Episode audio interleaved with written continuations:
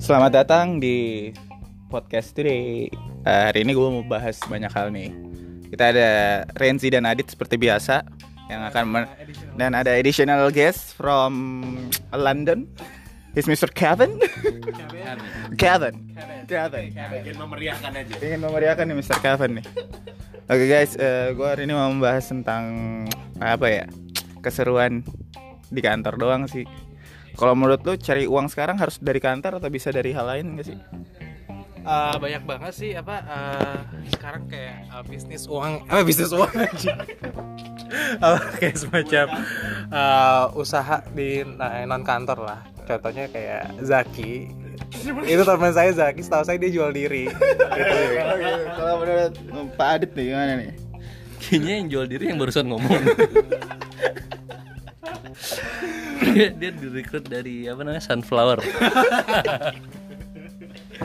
Kalau additional guest kita gimana nih? Kalau menurut lu bekerja di kantor sudah cukup memenuhi hasrat hidup lu? Keren. Apa keren apa lu? lu puas saya puas, puas. Puas. Puas ya kerja di kantor ya. Kalau kita itu biasa kalau kerja di luar kantor bisa ngapain sih? Kalau biar dapat uang banyak. Jelas mungkin lebih ke aja. online shop kali ya yang yang PTKP ya. Ah, aku sih punya rencana nanti kalau misalnya aku udah punya modal cukup, aku mau import kayak 10.000 tumbler dari Cina.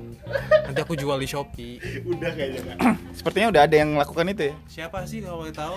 Abis ter Nabila Hairunisa Khalifah. Oh, Mr. Nabila Khalifa itu kalau tidak salah. Oh, dia dia lebih eh, nggak tahu aja. Oh jadi itu tujuan hidup lo ya. Kalau misalnya sudah punya modal berlebih lo mau meng- eh, Tumbler. jualan tumbler. Kenapa harus tumbler? Karena saya punya teman, eh, dulu dia kerja di bank. Eh, dia sampai jual mobilnya dia, dia eh, dapat 300 juta itu. Jadi full beli tumbler sampai 10.000 tumbler.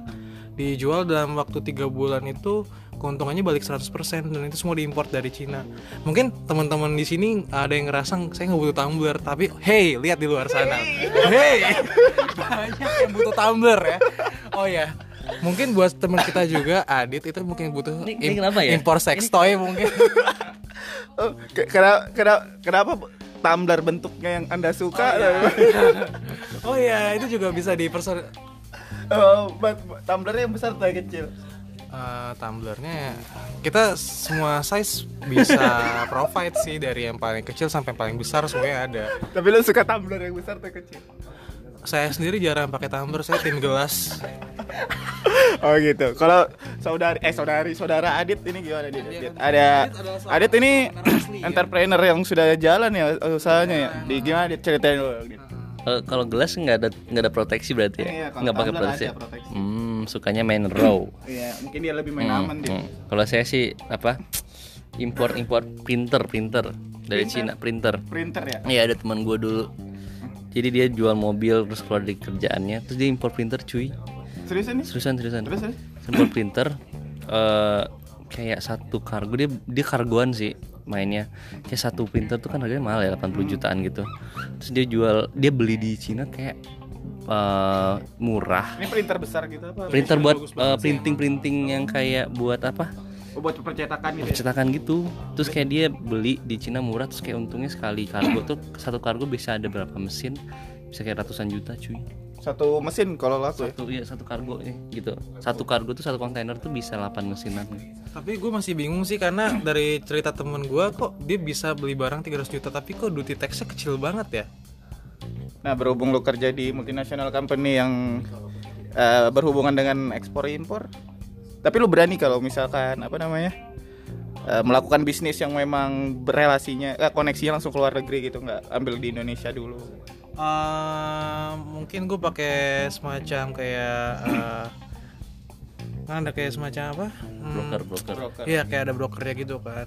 Kayak ya mereka ada lobbyingnya juga sih sama orang-orang kenapa kenapa emang costnya lebih nggak lebih tinggi Nah itu yang gue bingungin soalnya teman gue tuh cerita eh, dia beli 300 juta tapi kok pajaknya kecil gitu loh buat ukuran ya, ya belas masih belasan kan. Menarik ya bahasan ini ya. Kalau misalkan tapi aja teman lu sekarang teman lu sekarang masih ini masih mengerjakan pekerjaannya itu. Oh masih dan saya ada telepon mohon maaf Oh gitu ya udah deh.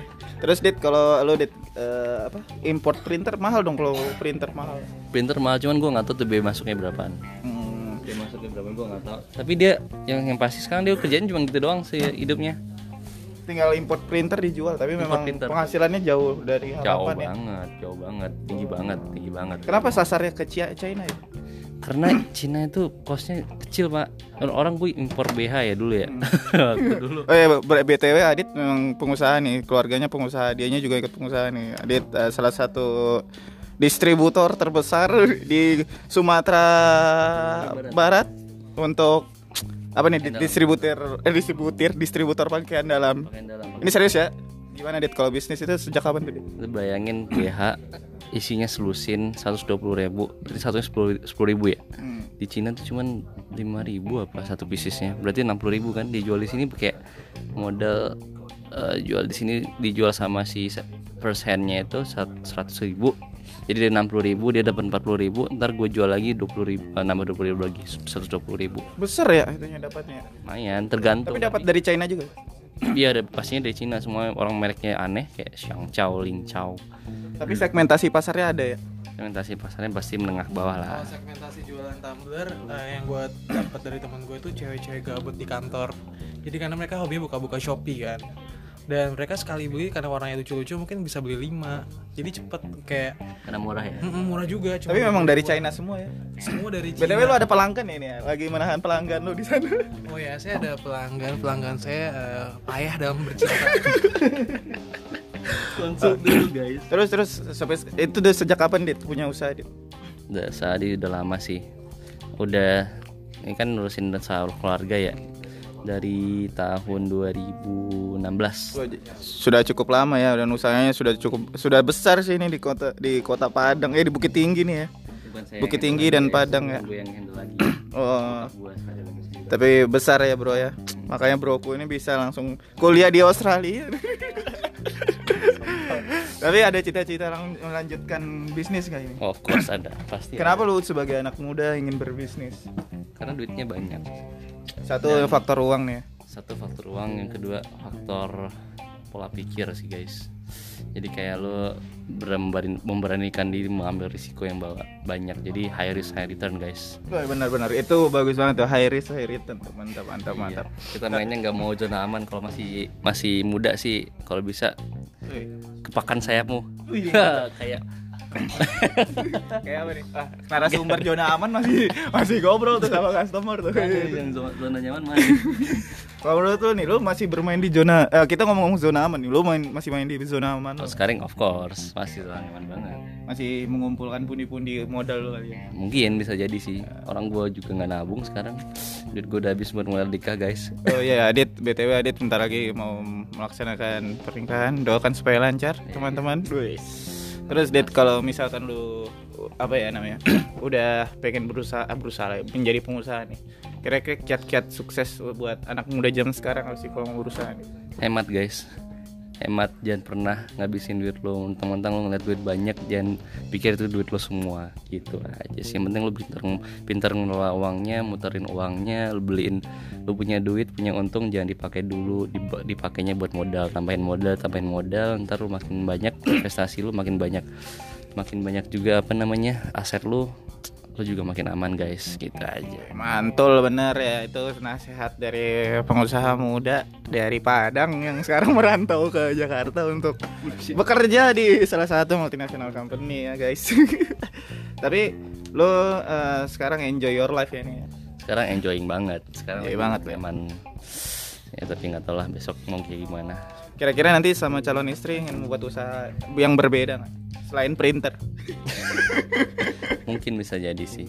Tapi ini belum kepikiran mau apa guys karena calon istri gue orangnya bukan businessman businesswoman Bisnis, dia Bukan- bukan bisnis dia woman wan- ya? wanita karir dia. Oh wanita karir, jadi lebih baik di kantoran gitu ya. gue mau jadi streamer aja boleh nggak? Punya warnet. Duduk di warnet terus Eh, tapi bener tuh kalau buka toko spare part komputer kalau di punya Glodok. usaha di kayak warnet, kayak PS itu sewa PS itu masih ini loh. tapi gue udah hitung-hitung sewa. Dulu kan gue udah pernah sempet tuh bikin bisnis plan buat buka, warnet ya. Tapi warnetnya beda konsepnya itu gaming cafe sih bukan tapi di Bukit Tinggi. Hmm. tuh gua nggak nggak gede sih. Modal tuh kayak lu butuh 100 seratusan dua ratusan lah untuk tempat sih nggak gue nggak mikir lagi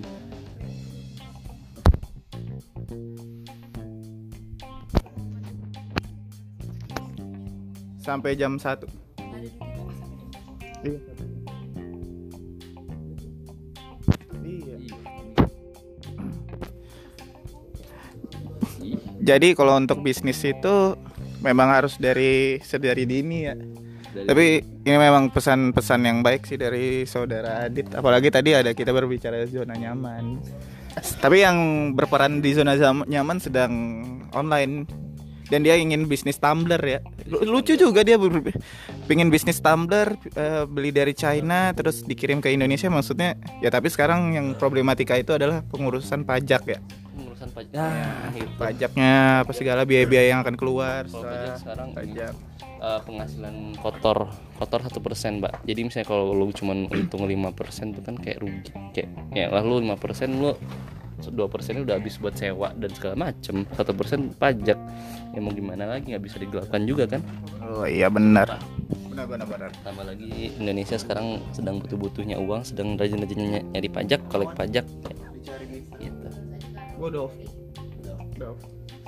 Nah, oke, Dit. Eh, terakhir nih, Dit, eh, pesan-pesan lu buat pendengar podcast gua supaya bisa termotivasi untuk buat usaha sama bisa kuliah di luar negeri nih, Dit. nggak apa-apa guys kalau misalnya memang pengen usaha eh, itu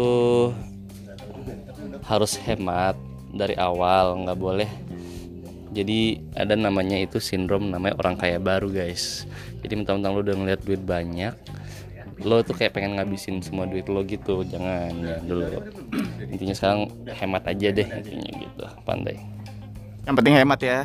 Oke deh, kalau begitu eh sekian hari ini untuk podcast Random Talk today and see you next time for another topic. Bye. bye kenapa